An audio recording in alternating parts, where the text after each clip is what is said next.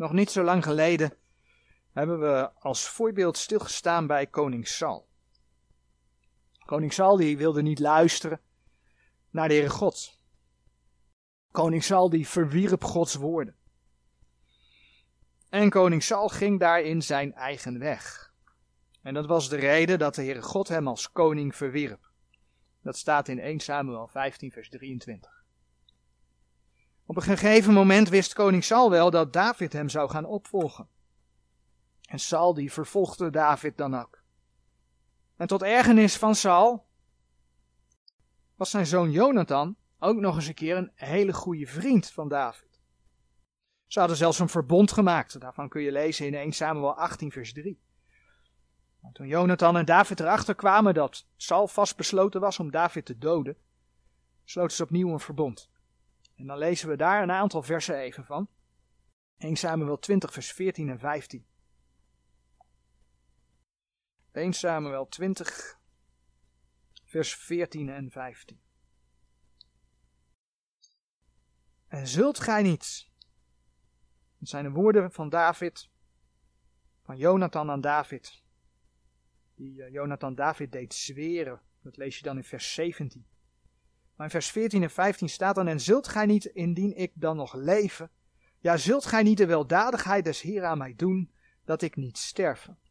Ook zult gij uw weldadigheid niet afsnijden van mijn huis tot in eeuwigheid, ook niet, wanneer de Heere een iegelijk der vijanden van David van de aardbodem zal afgesneden hebben. David ging daarna ja, zijn eigen weg. Niet de eigen weg zoals Saul dat deed, maar David en Jonathan gingen uit elkaar. En werd vervolgd door Saul. Uiteindelijk weten we hoe Saul aan zijn einde kwam.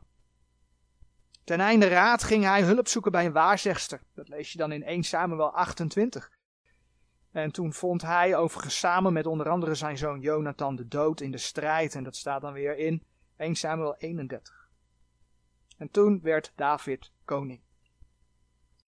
Toen werd David koning. En ondanks dat David ook fouten had, het schrift getuigt daarvan, was David toch een hele andere soort koning dan dat Saul was. David wist bijvoorbeeld hoe hij zich moest verootmoedigen. Psalm 51 is daar een voorbeeld van. En de Heer noemde David dan ook. In het Oude Testament wordt het gezegd, in het Nieuwe Testament wordt het nog eens een keer aangehaald, Handelingen 13, vers 22. David was een man naar mijn hart. Dat zei de Heer, een man naar mijn hart. En van deze David, maar ook van Mephibosheth, gaan we lezen in 2 Samuel 9. 2 Samuel 9. We gaan best even een stukje lezen. Maar het is een hele mooie geschiedenis. Als je dat leest van David en Mephibosheth. En David zeide, is er nog iemand die overgebleven is van het huis van Saul? Dat ik weldadigheid aan hem doe, om Jonathans wil. Het huis van Saul nu had een knecht, wiens naam was Siba. En zij riepen hem tot David, en de koning zeide tot hem, Zijt gij Siba? En hij zeide, uw knecht. En de koning zeide, is er niet nog iemand van het huis van Saul, dat ik Gods weldadigheid bij hem doe? Toen zeide Ziba tot de koning, er is nog een zoon van Jonathan, die geslagen is aan beide voeten. En de koning zeide tot hem, waar is hij? En Ziba zeide tot de koning, zie, hij is in het huis van Magir, de zoon van Amiel, te Lodebar.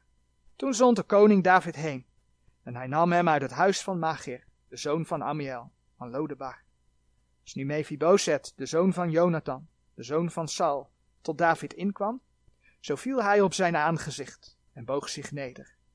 En David zeide, Mephibosheth. En hij zeide, zie, hier is uw knecht. David zeide tot hem, vrees niet, want ik zal zekerlijk weldadigheid bij u doen, om uw vaders Jonathans wil. En ik zal u alle akkers van uw vader Sal wedergeven, en gij zult geduriglijk brood eten aan mijn tafel. Toen boog hij zich en zeide, wat is uw knecht, dat gij omgezien hebt naar een dode hond als ik ben? Toen riep de koning Ziba, Sals jongen, en zeide tot hem al wat Sal gehad heeft, en zijn ganse huis, heb ik de zoon uws heren gegeven. Daarom zult gij voor hem het land bearbeiden, gij en uw zonen en uw knechten, en zult de vruchten inbrengen, opdat de zoon uw heren brood hebben dat hij eten. En Mephibosheth, de zoon uw heren, zal geduriglijk brood eten aan mijn tafel. Ziba nu had vijftien zonen en twintig knechten.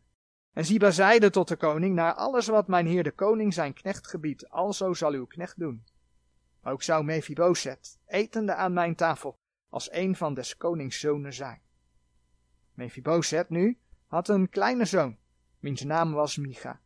En alle die in het huis van Ziba woonden, waren Mephibosheths knechten. Alzo woonde Mephibosheth te Jeruzalem, omdat hij geduriglijk at aan des konings tafel. En hij was kreupel aan beide voeten. Toen David vluchtte voor Absalom, want Absalom die kwam in opstand. En hij had het volk bespeeld en mensen bij elkaar getrommeld om zichzelf eh, koning te laten maken. En toen dat gebeurde, toen vluchtte David Jeruzalem uit en toen ging Ziba met hem mee. En we lezen daarover in 2 Samuel 16. 2 Samuel 16. De eerste vier versen. Als nu David een weinig van de hoogte was voortgegaan, zie, toen ontmoette hem Ziba, Mephiboseths jongen, met een paar gezadelde ezels en daarop 200 broden, met een honderd stukken rozijnen en honderd stukken zomervruchten en een lederen zak wijn. de koning zeide tot Ziba, wat zult gij daarmee? En Ziba zeide, de ezels zijn voor het huis des konings om op te rijden, en het brood en de zomervruchten om te eten voor de jongens, en de wijn opdat de moeden in de woestijn drinken. Toen zeide de koning, waar is dan de zoon uws heren? En Ziba zeide tot de koning, zie hij blijft te Jeruzalem, want hij zeide, heden zal mij het huis Israëls mijns vaders koninkrijk wedergeven. Zo zeide de koning tot Ziba, zie, het zal uwe zijn, alles wat Mephibosheth heeft. En Ziba zeide, ik buig mij neder, laat mij genade vinden in uw ogen, mijn heer, koning. Maar Ziba's verhaal, wat hij hier vertelde, dat klopte niet. Toen Absalom verslagen was en David terugkeerde naar Jeruzalem, lezen we dat David Mephibosheth ontmoet. En toen bleek het verhaal van Ziba één grote leugen. 2 Samuel 19. 2 Samuel 19 lezen we nog een paar versen vanaf vers 24. Mephibosheth, als zoon, kwam ook af, de koning tegemoet. En hij had zijn voeten niet schoongemaakt, nog zijn knevelbaard beschoren, nog zijn klederen gewassen. Van die dag af dat de koning was weggegaan, tot die dag toe dat hij met vrede wederkwam. En het geschiedde als hij te Jeruzalem de koning tegemoet kwam, dat de koning tot hem zeide, Waarom zijt gij niet met mij getogen, Mephibosheth? En hij zeide, Mijn heer koning, mijn knecht heeft mij bedrogen. Want uw knecht zeide, Ik zal mij een ezel zadelen, en daarop rijden en tot de koning trekken, want uw knecht is kreupel. Daartoe heeft hij uw knecht bij mijn heer, de koning, valselijk aangedragen. Doch mijn heer de koning is als een engel gods. Doe dan wat goed is in uw ogen. Want al mijn vaders huis is niet geweest dan maar lieden des doods voor mijn heer de koning. Nochtans hebt gij uw knecht gezet onder degenen die aan uw tafel eten. Wat heb ik dan meer voor gerechtigheid en meer te roepen aan de koning? Toen zeide de koning tot hem, waarom spreekt gij meer van uw zaken? Ik heb gezegd, gij en Ziba deelt het land. En Mephibosheth zeide tot de koning, hij neme het ook gans weg, naardien mijn heer de koning met vrede in zijn huis is gekomen. In deze geschiedenis zitten een aantal dingen waarvan wij het een en ander kunnen leren. De relatie tussen David en Mephibosheth is ook een type, is een beeld van de genade die de Heer Jezus aan zondaren wil geven. Maar allereerst, wie was Mephibosheth? Als we wat terugbladeren, hou de hand trouwens bij. We gaan wat andere teksten natuurlijk opzoeken, maar we komen toch geregeld terug bij in eerste instantie 2 Samuel 9. Maar de eerste keer dat Mephibosheth voorkomt is in 2 Samuel 4 vers 4. En dan lezen we eigenlijk hoe het komt dat hij kreupel is geworden. Aan beide voeten. En Jonathan, Sauls zoon, had een zoon die geslagen was aan beide voeten. Vijf jaren was hij oud als het gerucht van Saul en Jonathan uit Jezreel kwam, en zijn voedster hem opnam en vluchtte. En het geschiedde als zij haastte om te vluchten, dat hij viel en kreupel werd en zijn naam was Mevi Bozet.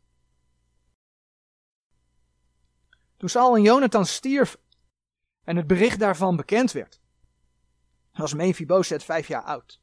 En door een ongeluk bij de vlucht was hij aan beide voeten kreupel geworden. Mephibozet kon niet meer lopen. Nou, als je in de schrift gaat kijken, dan zie je dat koning Saul die had vier zonen. Je komt dat onder andere tegen in, in 1 Kronieken 8 vers 33.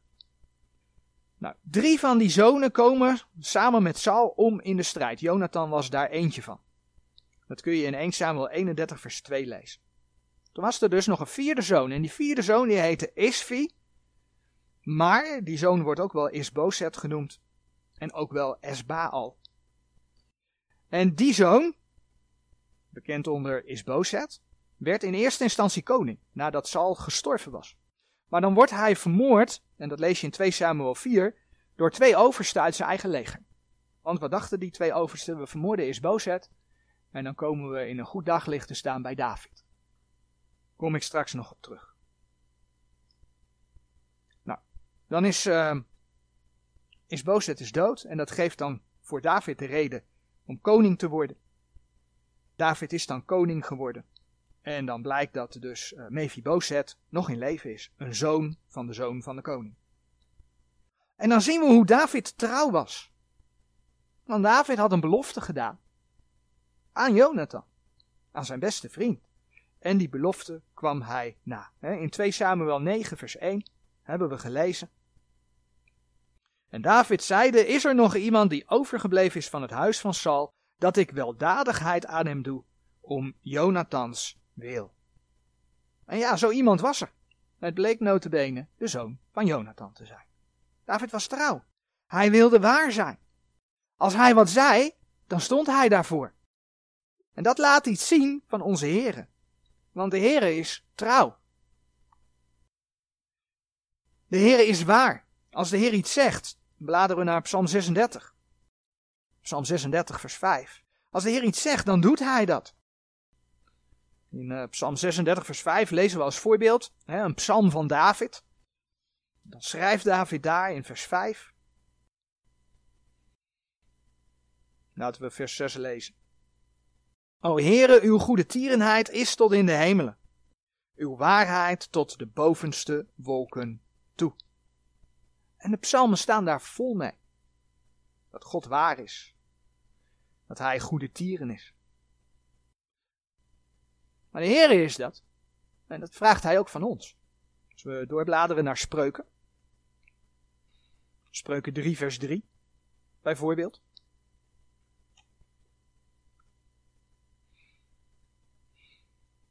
Dan lezen we dat de goede tierenheid en de trouw u niet verlaten.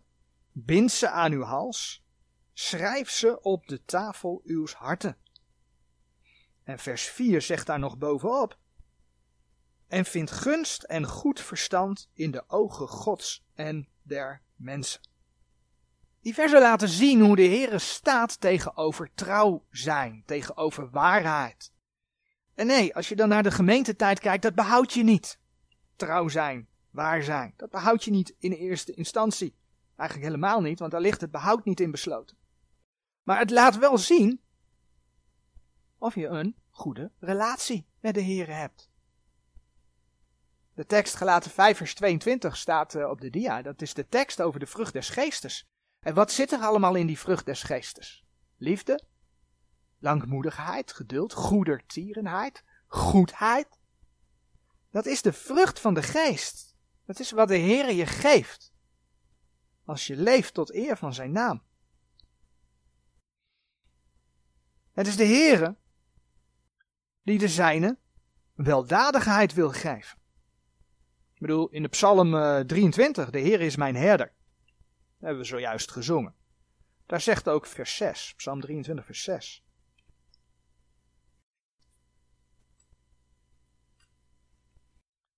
Immers zullen mij het goede en de weldadigheid volgen al de dagen mijns levens. En ik zal in het huis des Heren blijven in lengte van dagen.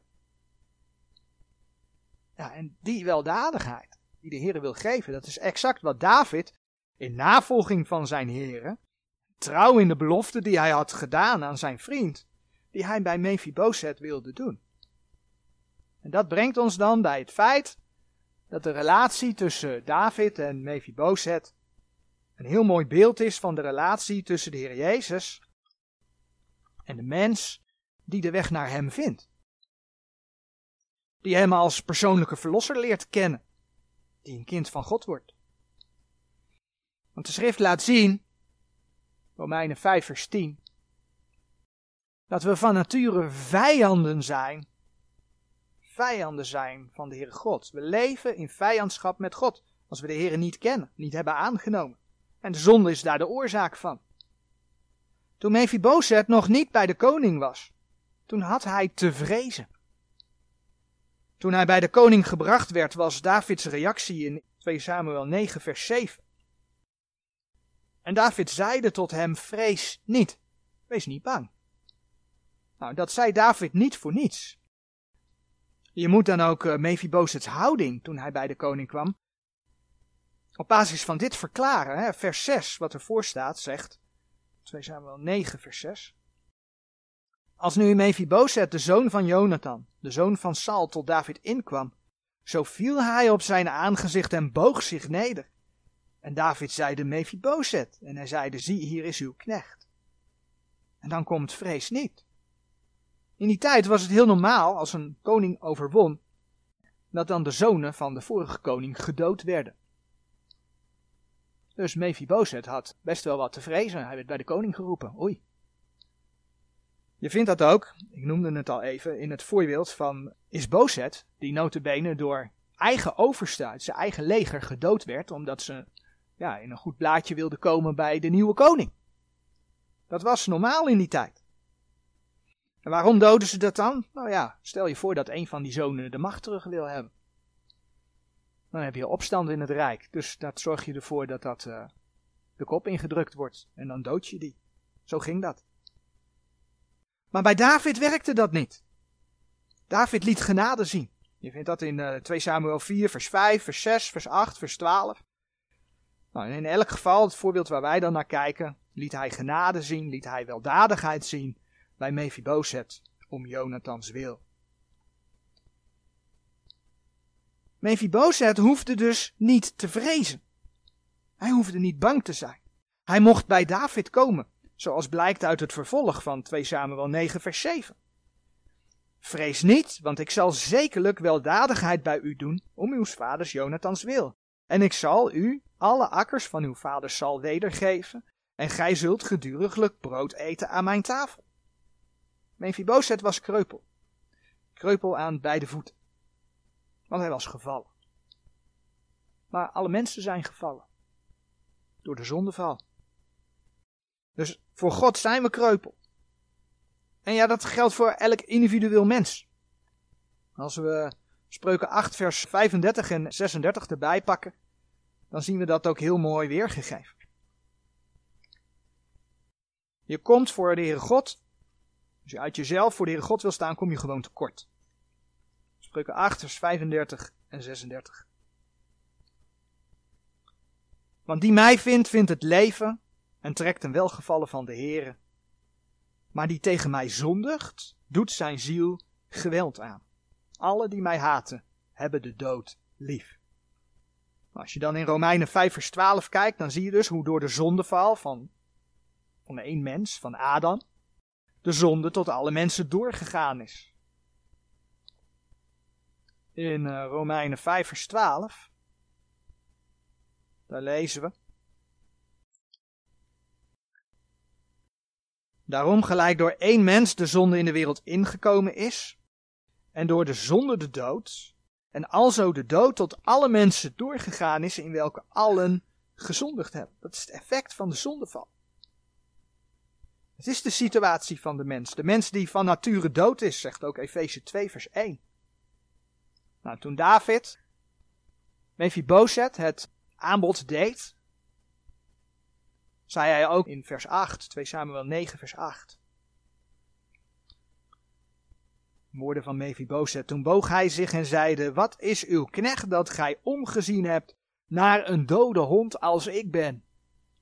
Mephibozet wist dus heel goed wie hij in de ogen van de koning was. Hij was een dode hond. Nou, in Gods ogen is de mens van nature dood. Maar de Heer wil de mensen weldadigheid geven. Hij wil genade geven. En David deed dat bij Mephibozet om Jonathans wil. Dat hebben we in 2 Samuel 9 vers 1 en vers 7 gelezen. Maar zo geeft de Heer ook genade om een persoons wil. Namelijk om Jezus wil. Om Jezus wil. In Lucas 19 vers 10 daar staat bijvoorbeeld geschreven dat de Heer Jezus naar de aarde kwam om te zoeken en zalig te maken wat verloren was. Maar ja, we leven nu in de gemeentetijd en de Heer Jezus is niet meer op aarde. Hij is naar de Vader gegaan in de hemel. Nou, in de geschiedenis van David en Mephibozet zien we dan dat David zond. Hij zond om Mephibozet op te halen. Nou, de Heer zendt ook. De Heere zendt. Hij zendt om mensen ja, tot zich te trekken. Hij zendt gezanten van Christus om anderen met de boodschap te bereiken. En, en bekende versen daarbij zijn natuurlijk Romeinen 10, vers 14 en 15. Romeinen 10, vers 14 en 15. Hoe zullen zij dan hem aanroepen, in welke zij niet geloofd hebben? En hoe zullen zij in hem geloven, van welke zij niet gehoord hebben? En hoe zullen zij horen zonder die hun predikt? En hoe zullen zij prediken indien zij niet gezonden worden? Gelijk geschreven is, hoe lieflijk zijn de voeten dergenen die vrede verkondigen, dergenen die het goede verkondigen. Ja, en die roep die mag klinken. Die mag klinken in de wereld. Het Bijbelboek Openbaring sluit er eigenlijk ook mee af. Openbaring 22 vers 17, het is niet helemaal het laatste vers, maar het is wel de laatste alinea in de Bijbel. Dat is de roep die mag klinken. De laatste bladzijde van de Bijbel. En de geest en de bruid zeggen kom. Openbaring 22 vers 17. En de geest en de bruid zeggen kom. En die het hoort zeggen kom. En die dorst heeft komen. En die wil nemen het water des levens om niet. Dat is de roep die mag klinken. De roep die Gods woord geeft. Een uitnodiging. Ja, en zo kwam Mephibozet tot David. En Mephibozet, we hebben de gedeeltes gelezen, die was nederig. Hij boog zich neder voor David, staat er in de schriften, 2 Samuel 9 vers 6. We hebben gezien dat hij zelfs heel goed wist wie hij was in de ogen van de koning. In vers 8. Ja, en dat maakt dan weer, hè, als, je, als je dan weet dat je dood bent in de ogen van God, met de woorden van Mephibozet, een dode hond bent, dat, uh, dat velen in reformatorische kringen, hè, al gaan ze naar de kerk, al hebben ze beleidenis gedaan, want dat gaat dan zo in die kringen, dus ze blijven twijfelen. Ze blijven zich de vraag stellen, is het wel voor mij? Want ze zijn overtuigd van hun zonde, want dat wordt in die kringen gebracht. Nou, dat is ook bijbels. Maar dan wel de vraag, is het ook voor mij? Ja, Gods aanbod van genade is ook voor jou net zo goed als ook Davids antwoord aan Mephibozet klonk in 2 Samuel 9 vers 6. 2 Samuel 9 vers 7. En David zeide tot hem, vrees niet. Vrees niet, want ik zal zekerlijk weldadigheid bij u doen, om uw vaders Jonathans wil. En ik zal u alle akkers van uw vader David wedergeven en gij zult geduriglijk brood eten aan mijn tafel. Ik heb twee dingen benadrukt. Vrees niet. En het woordje zekerlijk. Ik zal zekerlijk weldadigheid doen. Als je tot de Heer komt en weet wie je bent, dat je een dode hond bent, dan hoef je niet te vrezen. Want dan doet de Heer je weldadigheid. Dan geeft Hij je genade. En dat mag je, net als bij Mephibozet, zeker weten. Dus als je dat gelooft, als je dat beleidt met je mond, dan ben je verzekerd van je behoud. Je hoeft er immers niets voor te doen. Het eeuwige leven is een genadegift, zegt Romeinen 6, vers 23. Ja, en die gift is voor alle mensen. In uh, eh, 1 Timotheus 2, vers 4 staat dat ook. 1 Timotheus 2, vers 4. Welke wil dat alle mensen zalig worden, alle, en tot kennis der waarheid komen. Dus mocht er iemand luisteren die zegt, is het ook voor mij? Ja, het is ook voor jou. En het is voor alle mensen. Ook staat er dan in dat vers 7 dat Mephibosheth volgens David geduriglijk brood mocht eten aan mijn tafel. Dat zei David dan, hè? Hij mocht geduriglijk brood eten aan zijn tafel. En in vers 11 van 2 Samuel 9 wordt gezegd dat Mephibosheth als een van des konings zonen was. Mephibosheth werd dus als een koningszoon behandeld. Als wederomgeborene ben je een kind van God geworden.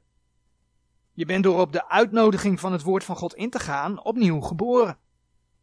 Je bent dan in de familie van God geboren, als zoon van God. Bekende versen daarbij eh, Johannes 1, vers 12 en 13. Johannes 1, vers 12 en 13. Maar zoveel hem aangenomen hebben, die heeft hij macht gegeven kinderen gods te worden, namelijk die in zijn naam geloven. Welke niet uit den bloede, noch uit de wil des vleeses, noch uit de wil des mans, maar uit God geboren zijn. En het mooie is dat je als kind van God, ja, net als Mephibozet, geduriglijk, geduriglijk mag eten aan de tafel van de Heer. Geestelijk uitgelegd mag je continu eten van wat de Heer je aanbiedt in zijn woorden. Want dat is geestelijk brood. In Lucas 4, vers 4 heeft de Heer Jezus zo'n mooie vergelijking gemaakt. Dat hij uitsprak. De tekst staat op de dia. En Jezus antwoordde hem zeggende: Er is geschreven dat de mens bij brood alleen niet zal leven, maar bij alle woord Gods. Nou, vorige week mochten we stilstaan bij het thema de wijnstok.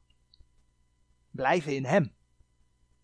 We zagen dat je niet bang hoeft te zijn om uit het lichaam van de Heer geworpen te worden. Want je positie is altijd in Hem. Maar dat je positie altijd in Hem is, betekent niet dat je toestand altijd in Hem is. En dus, als je denkt aan wijnstok, het blijven in Hem, gaat het erom hoe is je relatie met de Heer? Kom je trouw aan zijn tafel? Voed je je trouw met Gods woord? Ga je trouw in gebed? Maar accepteer je ook dat er verdrukking of kastijding in dit leven is. En houd je dan vol. Beleid je je zonde. Mephibozet mocht geduriglijk aan de tafel van de koning eten. Maar dat is ook wat de Heer jou als kind van God aanbiedt. En betekent het dan, als je dan aan de tafel van de Heer komt, dat alles altijd voor de wind gaat? Nee, dat betekent het niet. We hebben in 2 Samuel 16 vers 1 tot en met 4 gelezen hoe Ziba met allemaal cadeaus bij koning David kwam. Hij had de ezels geladen met allerlei dingen om te eten en te drinken. En de ezels waren ook voor de koning.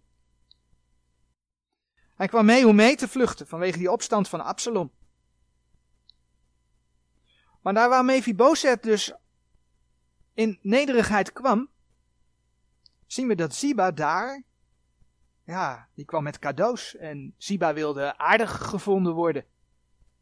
En Ziba, 2 Samuel 16 vers 3, verkondigde een leugen. In 2 Samuel 16 vers 3 lezen we. Toen zeide de koning, waar is dan de zoon uws heren? En Ziba zeide tot de koning, zie hij blijft in Jeruzalem. Want hij zeide, heden zal mij het huis Israëls, mijn vaders koninkrijk, wedergeven. Nou, dat dit een leugen was, blijkt uit wat Mephibosheth David vertelde toen David terugkwam in Jeruzalem. Maar meer nog uit hoe Mephibosheth eruit zag toen David terugkwam. Want in 2 Samuel 19 vers 24 lezen we. Mephibosheth, Sals zoon, kwam ook af de koning tegemoet. En hij had zijn voeten niet schoongemaakt, noch zijn knevelbaard beschoren, noch zijn klederen gewassen, van die dag af dat de koning was weggegaan, tot die dag toe dat hij met vrede wederkwam. En toen bleek dus dat hij niet met David mee kon gaan, want hij kon niet lopen. Blijkbaar had Ziba de beschikbare ezels meegenomen om zijn cadeaus mee te kunnen nemen. Het was dus totale boze opzet. Kijk maar in 2 Samuel 19 vers 26 en 27.